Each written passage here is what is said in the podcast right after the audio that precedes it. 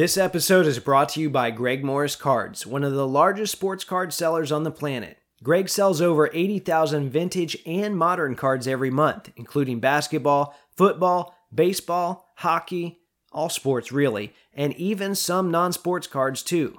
On top of that, every raw card receives the same hand grading that collectors have put their trust in for over 15 years. What are you waiting for? Head on over to gregmorriscards.com/auctions and check it out for yourself.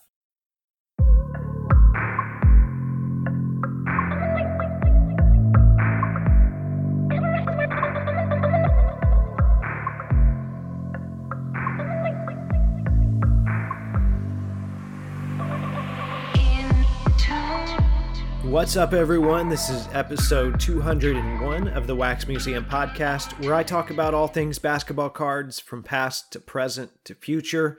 This is your host, Kyle, and as always, you guys can find me throughout the week on social media. My Instagram is @WaxMuseumPodcast, and my Twitter is @WaxMuseumPC. Well, Happy New Year, everyone.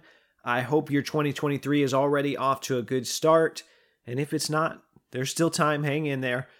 I want to start today by thanking everyone that listened to episode 200 and either commented on it or congratulated me or shared the link. I can't say this enough. I wouldn't be able to do this without you guys, so thank you. And I'm hoping to start off the next batch of episodes with a bang today. I had a great conversation with Carter, aka MC Basketball PC, a little bit earlier this week, so you'll want to make sure to stay tuned for that. That will be today's main segment. Before I play that one for you, though, I've got a few things I want to touch on real quick. First, I want to plug a video that I uploaded to my YouTube channel last Saturday. A big one. I'm talking just length of the video, right? This one was about 45 minutes. And some of you might remember Josh, aka Mitten State Collector, from episode 197. Well, as it turns out, he had some Pistons cards I wanted. I know, weird, right? I had some Pistons cards he wanted. And we hopped on Zoom to work out a trade. Now, I've said it on here before, I don't do a lot of trading, but this was something that I really enjoyed. Anyway, Josh gave me permission to upload the entire thing, and I thought it might be good for people to be able to observe the productive struggle, for lack of a better phrase. So if that sounds like something that might interest you, head on over to my YouTube channel and bookmark that for later after you're done listening to this episode, of course. Now, sometime in the next couple weeks, I want to devote a good amount of airtime to talking about some of the cards I got in return from that trade, and then more mail in general, including a major Pacers card that's going to crack my top 50. And whenever I get around to discussing that mail, I'll probably give some thoughts on trading as well. So be on the watch for that sometime in the next couple of weeks, probably. And then one more thing for today's opening segment. Last Friday, I read the sad news that Don West passed away after a battle with lymphoma. And if that name doesn't sound familiar to you, he was a giant in the sports card industry. You'd probably recognize him if you saw him. That is, if you're around my age. But Don West was a fixture on the Shop at Home network throughout the majority of the 90s, selling sports cards, Beanie Babies, Pokemon cards, whatever collectibles were hot in the moment. And on some occasions, Ken Golden even joined him via phone. Now, I know people have since accused him of hyping things, most notably junk wax. Listen, he was a salesman. There's no denying that. But it was must-see TV nonetheless. And I've even read about collectors taping the show on their VCR so they could go back and watch it later. It was just really entertaining stuff, so much so that Will Ferrell and Chris Kattan parodied him on Saturday Night Live several times. And growing up, I watched so many hours of this programming, and it made for a lot of good memories. I know during the home run chase in 1998, I begged my mom again and again to order me one of the Mark McGwire packages they were selling. And while I think she was close to picking up the phone several times, it was all to no avail. And come 2002, Don took on a new role as a color commentator for a new wrestling show called TNA.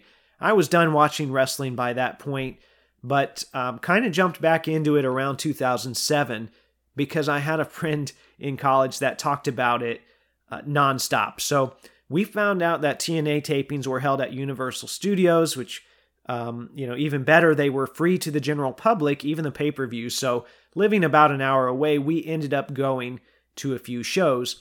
And before one of these shows, I decided I wanted to make a sign because I had been a huge wrestling fan during the Attitude Era. And that's kind of where my mindset was, right? And that's what people in that era did. They made signs.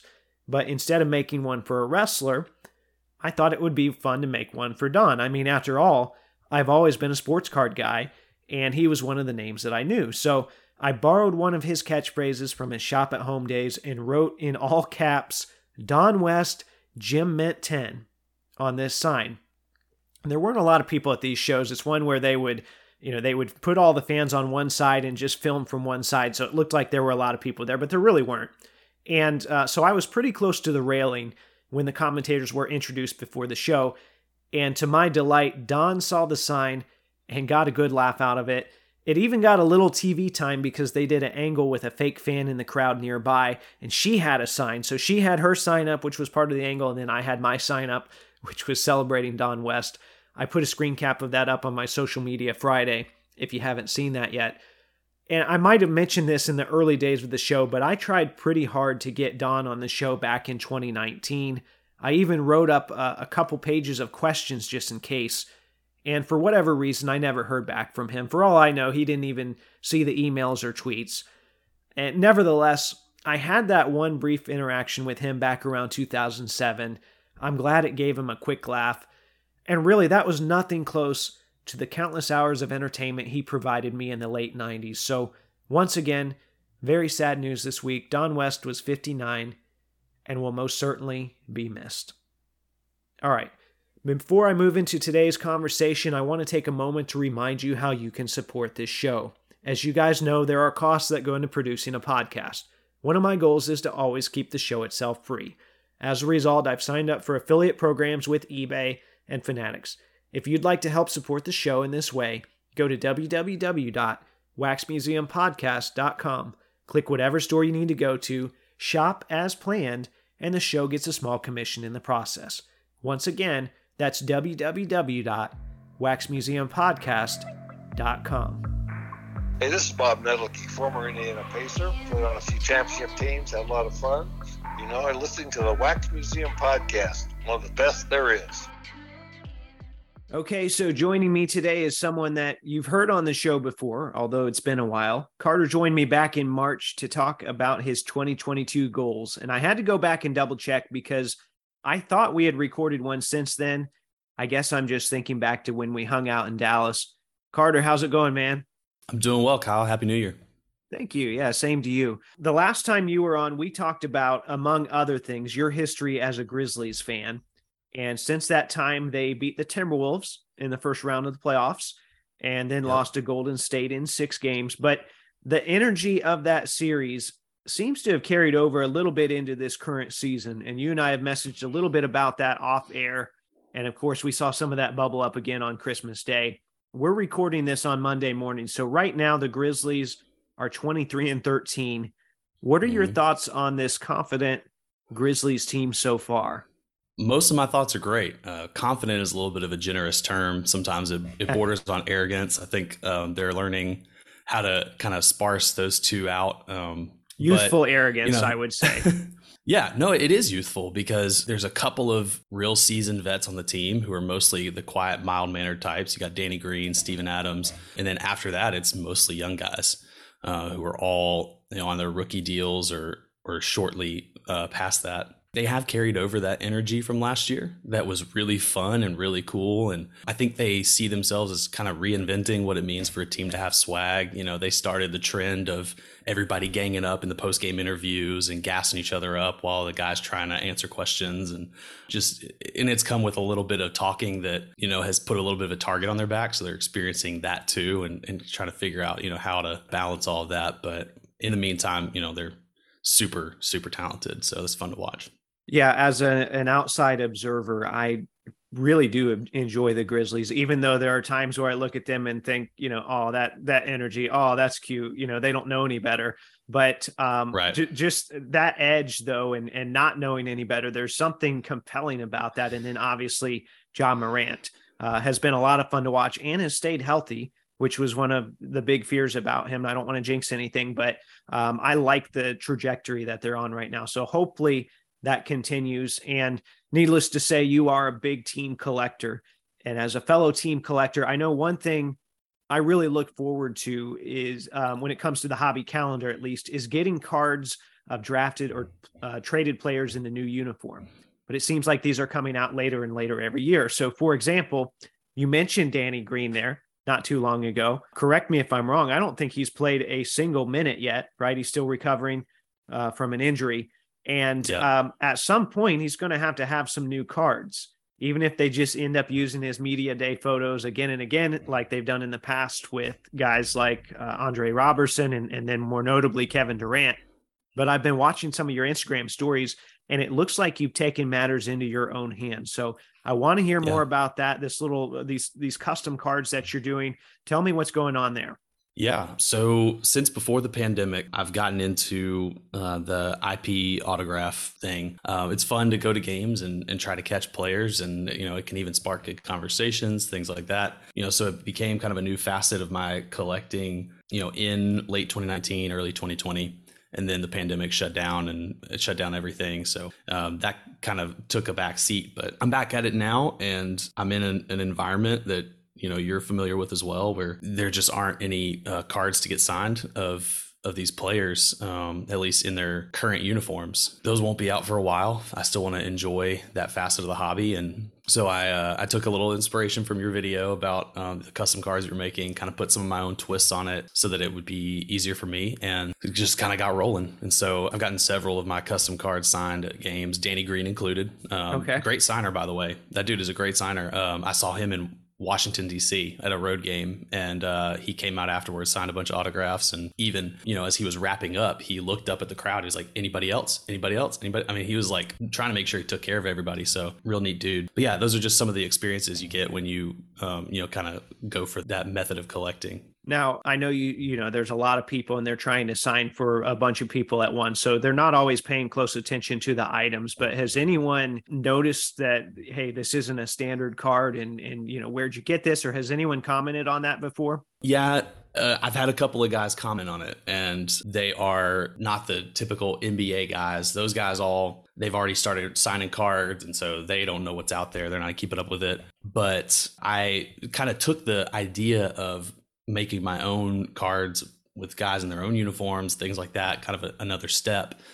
Because a lot of where I get my card signed is actually at the G League games, Memphis Hustle. They're down in South Haven, about half an hour from the FedEx Forum. And so I'll go down there, and I actually find a lot of NBA guys down there as well. But one of the things I decided to start doing this year was kind of make a set for the Hustle roster, and, you know, put those guys in their uniforms. A lot of those guys, you know, we'll never have an actual card made of them. And so when I have gotten a couple of those signed, they've been like, what is this? Where did you get a Memphis Hustle card? And, you know, I'll tell them kind of my process. And I've had a couple guys get a kick out of that, including a summer league legend, Kenny Lofton, right? Isn't he there? Yes. He's been a tough cookie so far. He's an interesting kid. I'm still trying to figure him out, but I haven't gotten him signed yet, but yeah, planning to for sure. Well, someday. Well, you have got quite a few other people, and I would say you're doing much better in the in-person category than I am.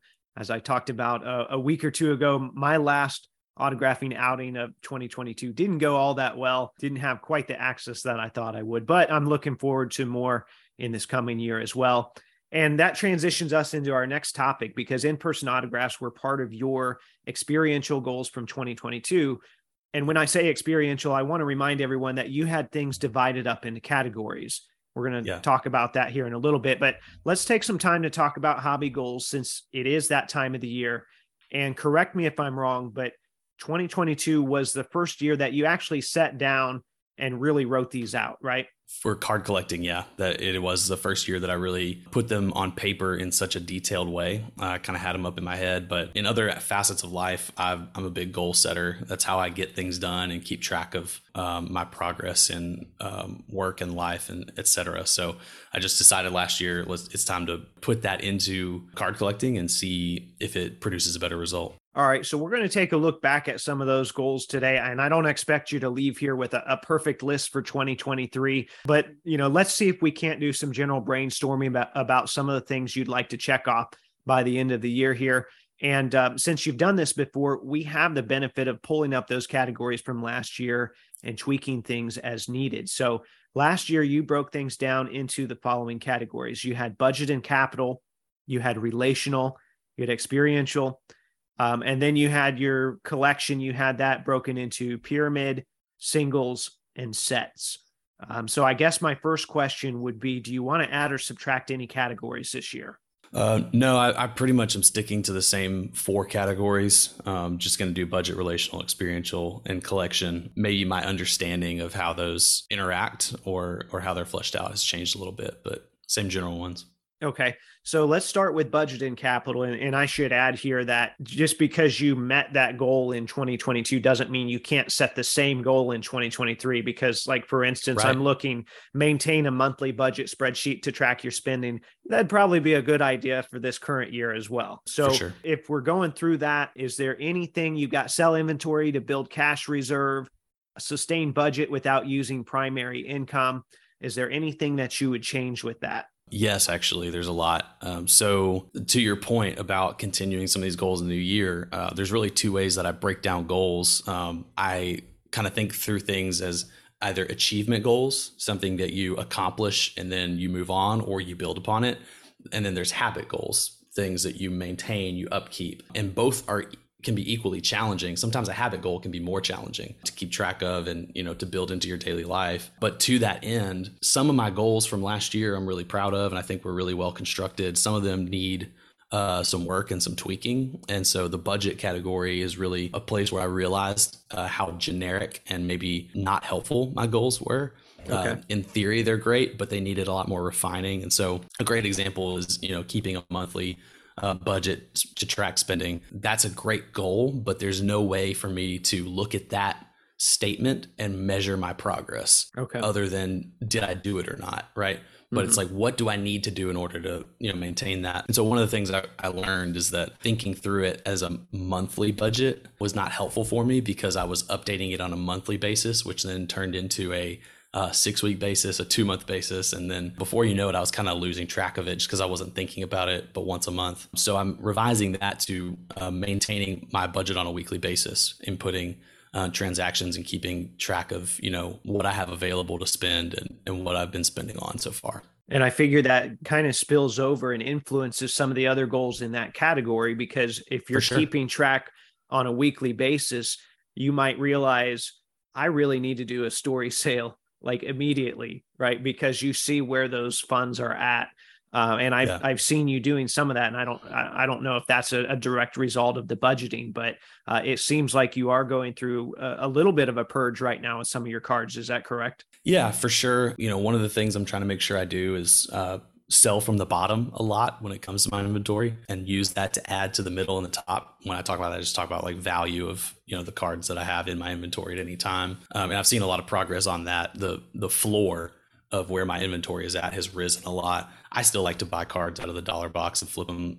I don't think I'll ever get away from that, but just selling those more regularly has been really helpful. You know, especially going into this year, one of my goals for raising capital are changing considerably. Because of my experiential goals, right? Thinking about how those relate. You know, I'm making plans to go to the National for the first time this year in 2023. And so one of my goals is to, you know, raise a lot for that. And so I'll be not only thinking about where I'm at with what I have available, but also, you know, where I'm going and what I'm trying to do. So let's continue. Since you brought up your experiential, let's just jump to that category. You mentioned last year you wanted to attend 10 shows, which seems like a pretty lofty goal, but you know, I guess when I think about it, that's less than one a month. So that's you probably passed that pretty easily, right? Yeah, I set 10 because I wanted to go to one a month, but to give myself some wiggle room. You know, sometimes months are really busy or there's not anything good to go to. And so I set 10 as the goal and I made 11. So I was pretty happy with that. Going into next year, I'm going to keep it at 10 because I like the rhythm of going to one every month on average. I'm not going to change that and try to go to more. You know, goals aren't always about increasing your output. Sometimes it's about maintaining the output that you want. Right. You also had on there visit 3 new show locations. Well, we mentioned Dallas. I know that was one of them. Did you end up at another 2 locations? So Dallas was, it's a little generous to call Dallas a new location. I had been before, but I just kind of stopped by for one day. Okay. So I don't know if I would count as a new location. And if I don't, then I didn't go to any. Okay. I went to 0 new locations. I just didn't, any of the plans I made to go to new shows that I hadn't been before kind of fell through, and they weren't worth bending over backwards for. And so I actually just kind of dropped that one there. With experiential, that was kind of one of the categories where I realized the most, you know, how thin I could stretch myself if I wasn't paying attention, and also just learning more about what's really important to me to experience. So that was one of the things where I was like, you know, I would have liked to go to at least one new place, but it's not going to happen every year. You know, this year will. I'm going to go to Chicago to the National, so I know I'll get at least one out of that this year. Yeah, I know one of my goals last year was to set up at a new show, and I think I did that in the first week of January, and then I don't think I set up at another one after that. So it's like, sure, all right, maybe I need to, you know, I wanted to complete the assignment quick here, but maybe I need to think that more long-term. Why do I want to set up at new shows? And then maybe what shows in the summer could I look at? So I've got to change my approach to that a little bit as well. We've touched on some of the other experiential stuff already. So let's jump to the relational component, which there is some overlap there, and that's fine. You wanted to connect with Memphis area collectors. So seeing as you stayed in the area, I'm guessing you did. Yeah, but I wanted to do it in really specific ways because I think a lot of folks would agree that when you kind of hit your local hobby scene, there's some things that are present in terms of ways you can connect, and then some things that are not present. And so I really wanted to build on the way that I interact with the local community of collectors. And so I was really proud of the ways that kind of grew. So, you know, shows had been the way that I've been doing that up until now. We have a local show that's every other month, and there's been a good hobby community that's come along there, and I've gotten to know a lot of people. But beyond that, we had a new LCS open up. Nash Cards brought a Memphis location out here. And so that's been a great way to connect additionally over 2022. Met a lot of people there that I wouldn't have otherwise. They've hosted some trade nights. So we've had trade nights there. I've been able to connect that way. And then also started an Instagram chat with some Grizzlies collectors, which has included a lot of Memphis folks. And I've made some additional connections there. So I am happy with, even though that wasn't really a good goal, if you think about it, you know, connect more with Memphis collectors. It's not specific. There's no way for me to really know if I accomplished that or not. But I think I can pretty confidently say that I did what I wanted to do in that area. Yeah, you can still feel it out. And maybe this coming year, you'll say, you know, I want to, maybe you'll put a certain number on it, or maybe you'll, you know, say, I want to connect with them at the card shop or at a trade night. And you can kind of flesh that out a little bit more.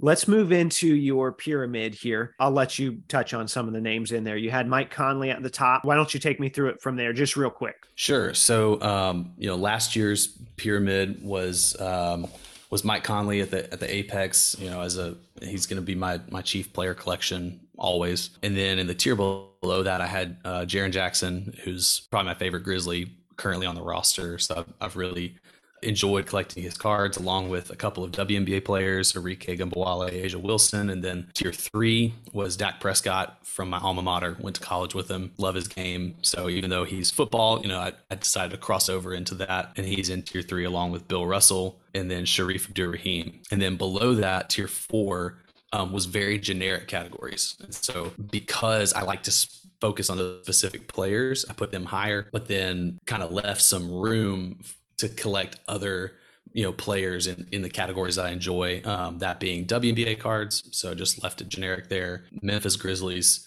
Hall of Famer autos, and then any Mississippi State collegiate stuff that I see. So those kind of round out my collection a little bit. And that was last year's structure. So as I'm looking at last year's before we move into this year's, I'm thinking there's a couple names on there that have certainly been in the news. I know, you know, A'ja Wilson had an amazing season. I don't know that if that's been reflected in her pricing. I don't follow the WNBA pricing, or at least I haven't followed it as many years to know that. Obviously, Bill Russell passed away. So have you found that when those players either have noteworthy performances or they're in the news for some reason, does that have any impact on your pyramid in the moment? I wouldn't necessarily say so. So with it was kind of like lucky happenstance with A'ja Wilson, even though I had her and Arike on the same tier coming into the year. I spent those early months before the season really stocking up on A'ja Wilson because I was like, you know what? She is going to dominate this year. She's going to do amazing. And of course she did. MVP, Defensive Player of the Year, won a title, won the Commissioner's Cup. Like she swept the board. Mm-hmm. And so I was anticipating a huge bump in her prices after that. But like most of the market, WNBA cards are coming down a considerable amount. And so everything has gone down. I would say her prices have stayed level at best in some ways. But really the challenge that I've seen with her as a result of her success is it's harder to pry cards away from people. Mm. So there's just not as much available. People are kind of sitting on those and they don't want to give them up because she's going to be incredible. With Bill, you know, he passed away this year and I was expecting, you know, that'd be really hard to get stuff. And there was a significant bump for a while there. I don't know if you noticed Bill Russell mm-hmm. cards, they flew off the eBay shelves proverbially for a while there. But since then, pretty much gone back to normal, if not down a little bit, I think. Yeah, I think they flooded. I mean, because I actually was picking up autographs before he died. And I think probably all of them have gone down in value since he passed away, which really surprised me because, you know, I know he signed a lot there at the end, but there is a really restricted amount that he signed over the course of his career, all things considered. So that surprised me quite a bit. Yeah, I think we're just in a different environment this year mm-hmm. than we were before. It kind of seemed in 2020 and early 2021, like everybody was getting their turn, every category of the hobby, every player, every type of player. You know, you kind of saw waves of like, oh, here's 4 or 5 months where prospects are going crazy, 4 or 5 months where Hall of Famers are going crazy. And it was like everything was getting pumped in its turn. And so I kind of developed this attitude of, okay, at some point, this category or this player is going to get their turn. And so we kind of thought like, oh, when a player passes away, we thought about the Kobe effect. That was at the height of it. Right. Mm-hmm. I don't know if that's going to be the case moving forward as much. Yeah. I know people they keep mentioning this Kobe documentary that's coming out and yeah, there might be a little rise, but I think this is it. Like, I think we've seen this and people keep saying, well, the next time there's a big boom, it's like, all right, we'll strap in, you know, you're going to be holding cards for 30 years. And even then there's probably not going to be the perfect storm of prospects and deaths and pandemics that cause all that to happen again. So if you want to play that game, you're in it for the long run. And I just don't think the people that say that realize that. And I know I've said that on this show before, and I firmly believe that. Okay, guys, allow me to interrupt for a moment here to remind you that this show is brought to you in part by ComC.com, your home for buying, selling, and flipping all types of trading cards. Their consignment marketplace is home to over 28 million cards across all sports, genres, and eras. With a ComC.com account, you can purchase cards from different sellers, ship them home together later, or immediately reprice them for sale on the ComC marketplace. For more info, you can check them out on social media under the handle @checkoutmycards. Now, looking at your pyramid, though, is there anyone now in this coming year that's either worked their way in or worked their way out of that pyramid? No one's worked their way out, but I did restructure it a good bit. Last year was 4 tiers, and this year I've added a 5th tier, not to overcomplicate things, but just to help me better separate my priorities. Because like I said, with tier 2, I had Arike Ogunbowale and A'ja Wilson in the same tier. But I ended up buying about 1,000,000 times more of A'ja this year than I did of Arike. So it doesn't really make sense for me to use this to prioritize, but then not actually use it, you know? So I wanted to get a little more specific and actually think through this pyramid in terms of what I actually wanted to accomplish in the year to come, knowing that I can always change it in 2024. So I added a 5th tier. I think it helps me think through it better. And there was some significant movement and even an addition. Tier 1 is still Mike Conley by himself. I always want to make sure I'm prioritizing that.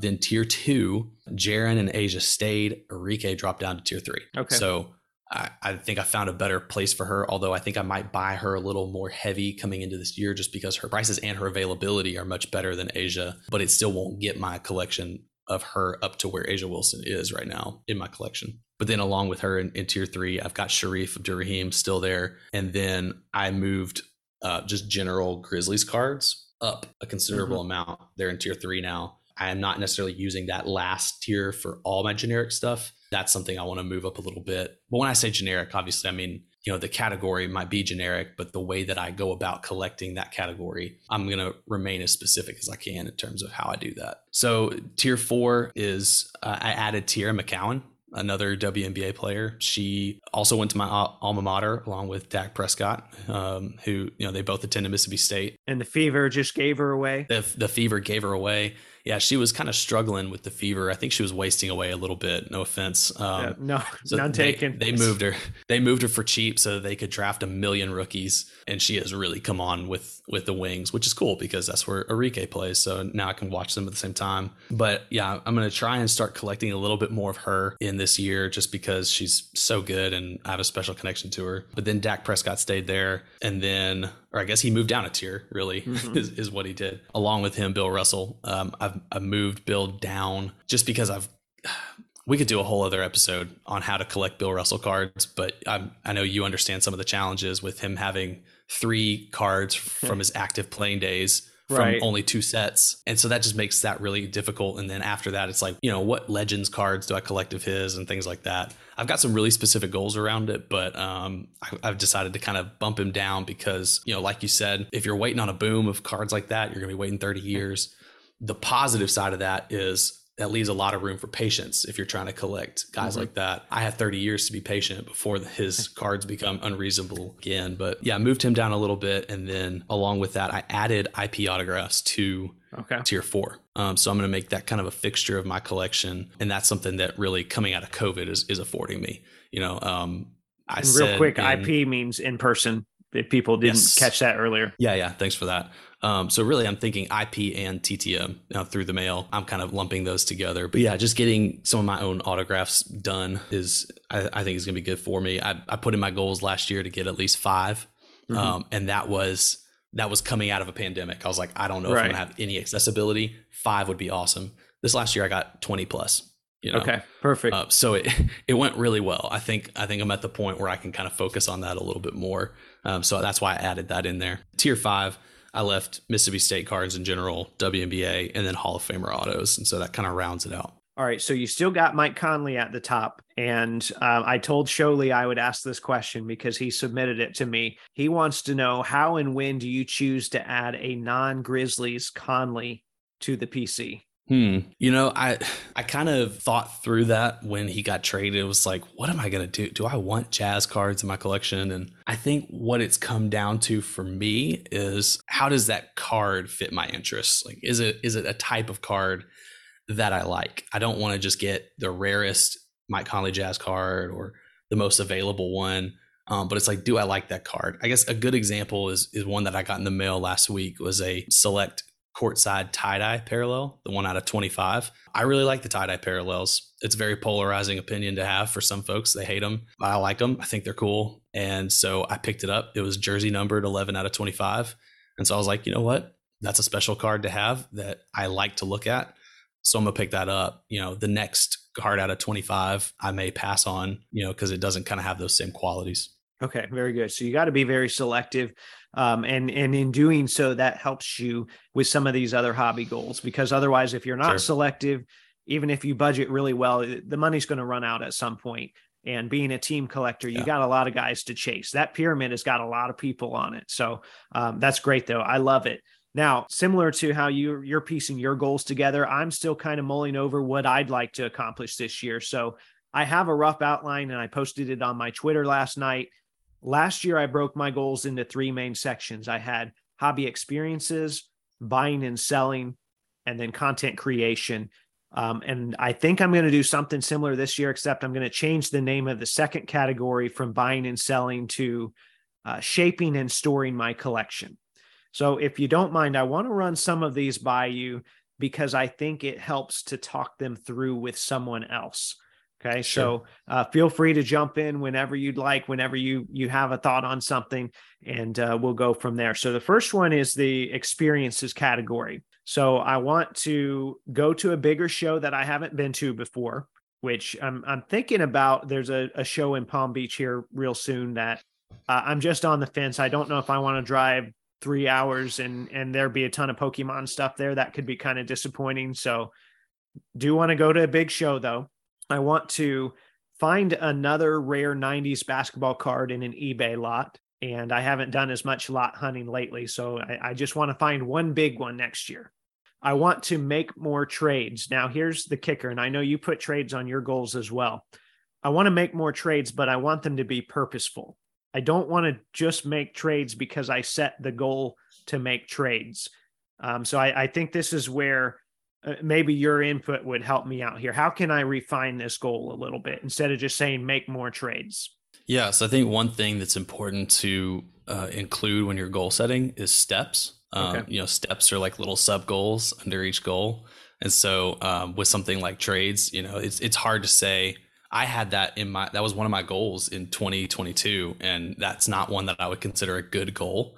Not that it isn't good to want to make more trades, but just to say, I want to make more trades. Well, how do I measure success at the end of the year? You know, I don't even know in 2022 if I made more trades because I didn't set any steps for me to keep track of that or to accomplish it. So perhaps, you know, maybe saying I want to make however many trades this year that I consider purposeful. Also just defining what purposeful means. Does that mean that you're making a trade that adds to your top 50?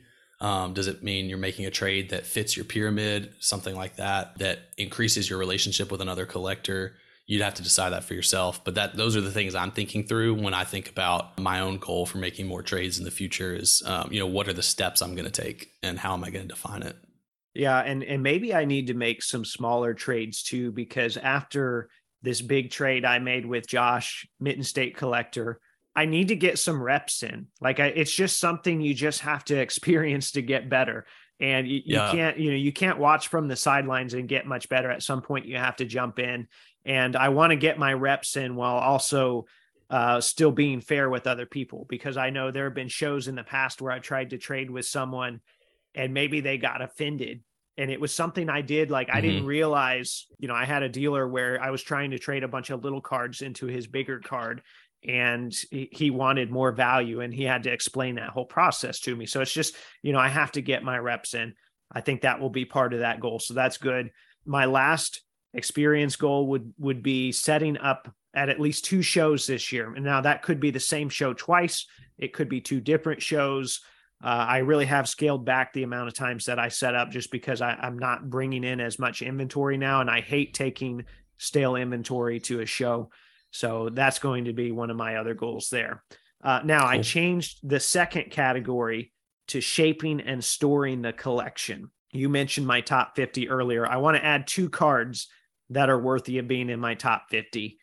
I think that's reasonable. Yeah, I think that's an example of a really good goal, in my opinion, is, you know, finding a part of your collection that's meaningful to you and making concrete steps to improve that is really cool. And part of that, I didn't want to overshoot that goal, but I feel like those cards are, I can't just go on eBay and find a top 50 card for me every day. It's something that I really have to work towards and figure out and shuffle things around. I do have one. I think I bought it on like December 30th. It's not here yet. When it gets here, that's going to be in my top 50. I don't know if I'm going to treat that as a success for this new year or not, but either way, take the win, right? I do want to finish that assignment on January 3rd or whenever that card comes in here. I want to collect at least. So here's one. I like where you're going with this. You're telling me I need to be more specific, right? So I want to collect at least 40 SGC graded 1957 Topps basketball cards. And I currently have 12. So that would be another 28 that I'm adding this year. Now, from what you said earlier, I need to kind of create goals that go with that. So, you know, am I going to get them from PWCC auctions? Am I going to get them from eBay where they don't always show up?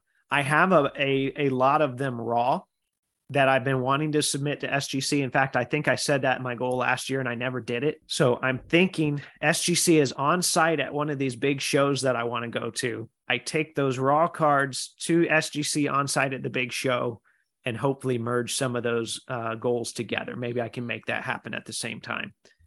Another thing here, and I think this is something that you've been probably better at than I have.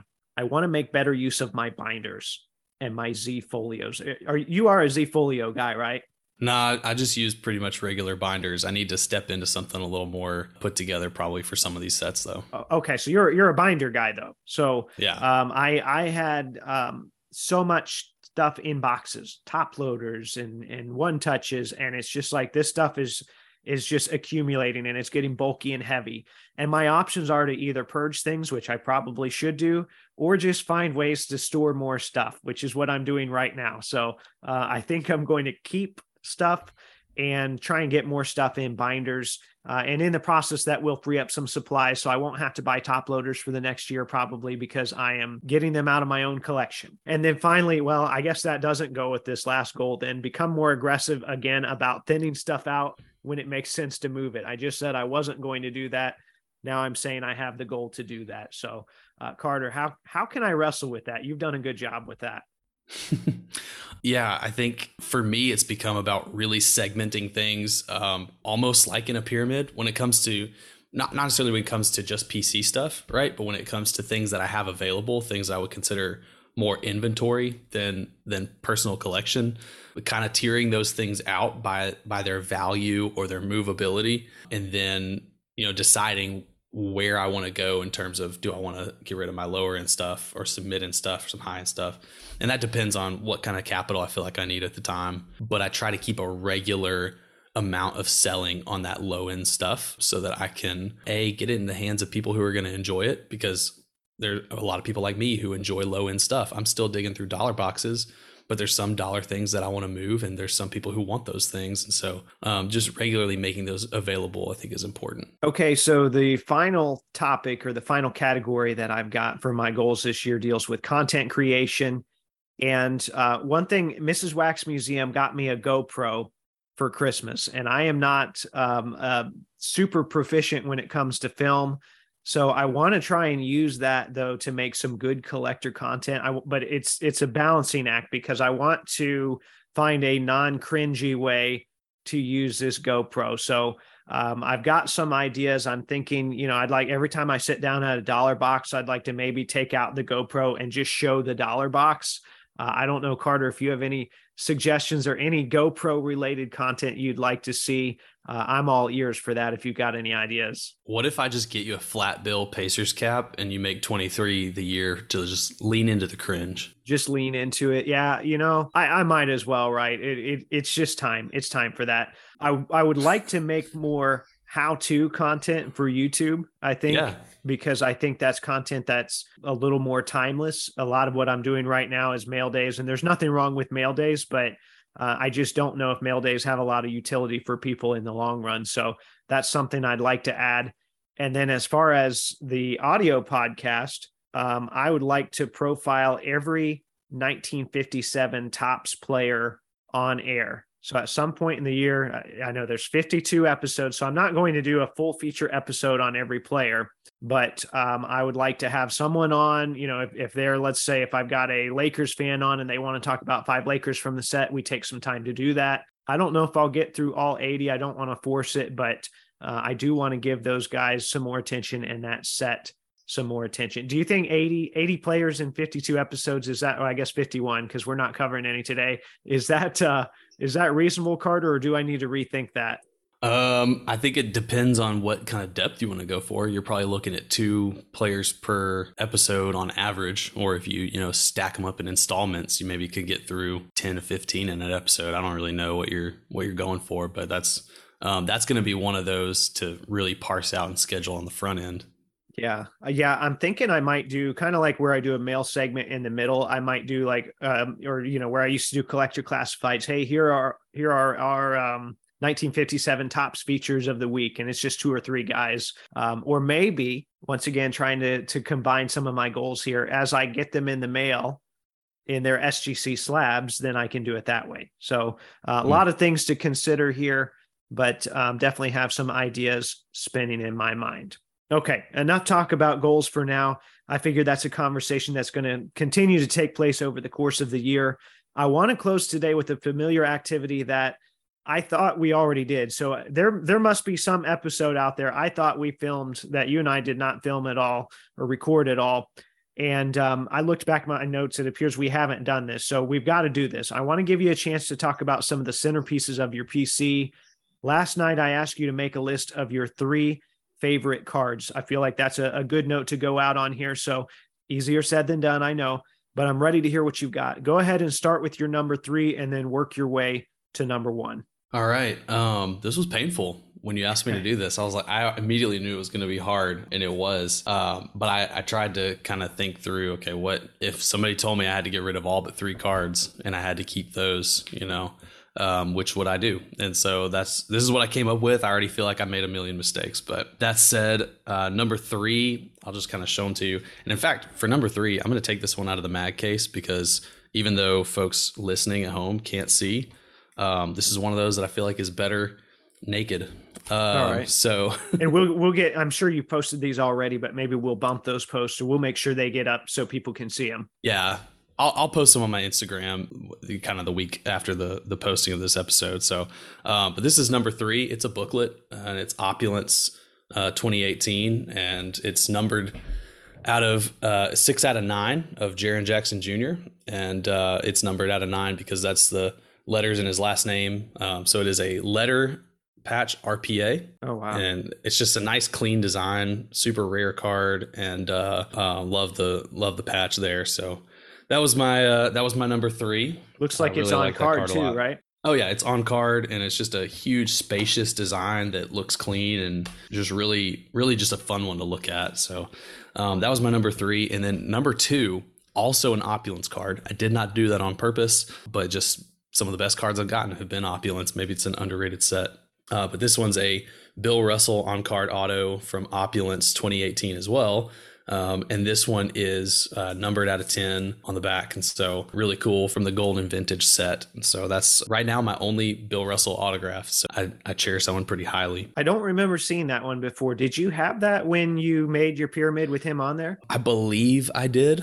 I don't exactly remember when I picked that one up, but I remember I actually sold an autograph that I had beforehand of his and used some of the proceeds from that to buy another one that was comparable. I remember conferring with Sholey about which Bill Russell autograph I could get, and he sent me a bunch of really great suggestions, and I ignored them all and did what I wanted to do anyways. So that's perfect. What I came up with. Perfect. I love that. All right. Number one, what you got? Anyone who's followed me for any amount of time knows what number one is, but it's the card that I show off the most often. And it's the Mike Conley SPX Logo Man 1 of 1 RPA from 2007 SPX set. It's a really basic design, but super fun card. And I just love owning it. I think I've messaged with you a couple of times. I discovered my Mike Conley arch nemesis. He's based out of Asia, and I picked up that card. And I mean, this one's obviously the pinnacle of Mike Conley cards. It's the best one out there for sure. I think everyone would agree with that. But I've been really struggling to find a lot of Mike Conley's rare stuff the last several years. I'm like, man, where is all of it? Like, I know he has better stuff than what I'm seeing, and I always knew it was somewhere. But my worst fears came true when I saw a new account pop up on Instagram and start posting immediately. But really great guy. He's at the Conley Collection and is super cool dude, has awesome cards. I love looking at it all the time, but I love this card because I'll always know that my Mike Conley Collection is special because I've got that one in there. I like the foil on that one too. And I thought this would be your number one. I don't like to assume. I know that's dangerous, but I think this should be your number one. I think that was a probably the easiest selection. I know you said your top three was difficult, but that one was probably pretty easy. So it was really 2 and 3 that made it such a chore. For sure. There. All right, Carter. Well, it's been a blast as usual. I love talking about your Grizzlies and about your goals. Before I let you go, you know the drill here. I want to give you a chance to plug your social media handles and then anything you're working on or anything you might be looking for. These next few moments here are yours. Yeah, nothing super crazy. You know, my Instagram is at MC Basketball PC. You can follow me there. I'll, post my goals in the coming weeks. And so you can obviously help me out with any of those if you're listening. And I'm always looking for rare Mike Conley stuff. So hit me up if you have that. And then I'll be posting some of the sets that I'm working on from various categories of my collection as well. And I'll need some help with that. So would welcome anybody who just happens to be sitting on a stack of Prism parallels I need for a rainbow or something. All right. Well, we'll certainly make sure to try and get the word out for that. Carter, thanks again, man. Yeah, absolutely, Kyle. All right. Well, there you have it. Thanks to Carter for taking the time to come back on the show. As I mentioned earlier, my goals from last year revolved mainly around hobby experiences, buying and selling, and content creation. And while I didn't set super specific goals, I feel like I met most, if not all of them to some extent. And with the case of my main target, the Bill Russell rookie, some luck came into play there, but I got it. And the big thing I learned from setting goals was stay involved and stuff will happen. And I understand that this is a hobby and people are busy with life and work and family. All that stuff's important and it shouldn't be neglected. But the more you can immerse yourself in this hobby, the more you're going to get out of it. And it might sound cliche, but I speak from experience. It's true.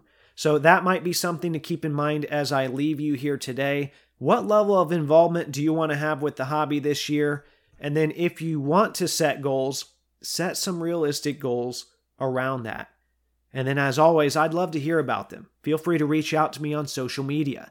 You can find me on Instagram under the handle @WaxMuseumPodcast or Twitter under @WaxMuseumPC. If you enjoyed this episode, I encourage you to support the show by doing all of your eBay purchasing through the link on my site, which is www.waxmuseumpodcast.com. There's a big eBay logo at the top. Click that and it should give me a small percentage of whatever you purchase in the 24 hours that follow. Once again, that's www.waxmuseumpodcast.com. In the meantime, if you like the content I'm providing, please subscribe, rate, and review on iTunes, Spotify, or Google Podcast. Hit up the Podbean site for a link to the merch store. Tag Taco Bell and let them know they can pay me in burritos. And until next time, this is the Wax Museum Podcast.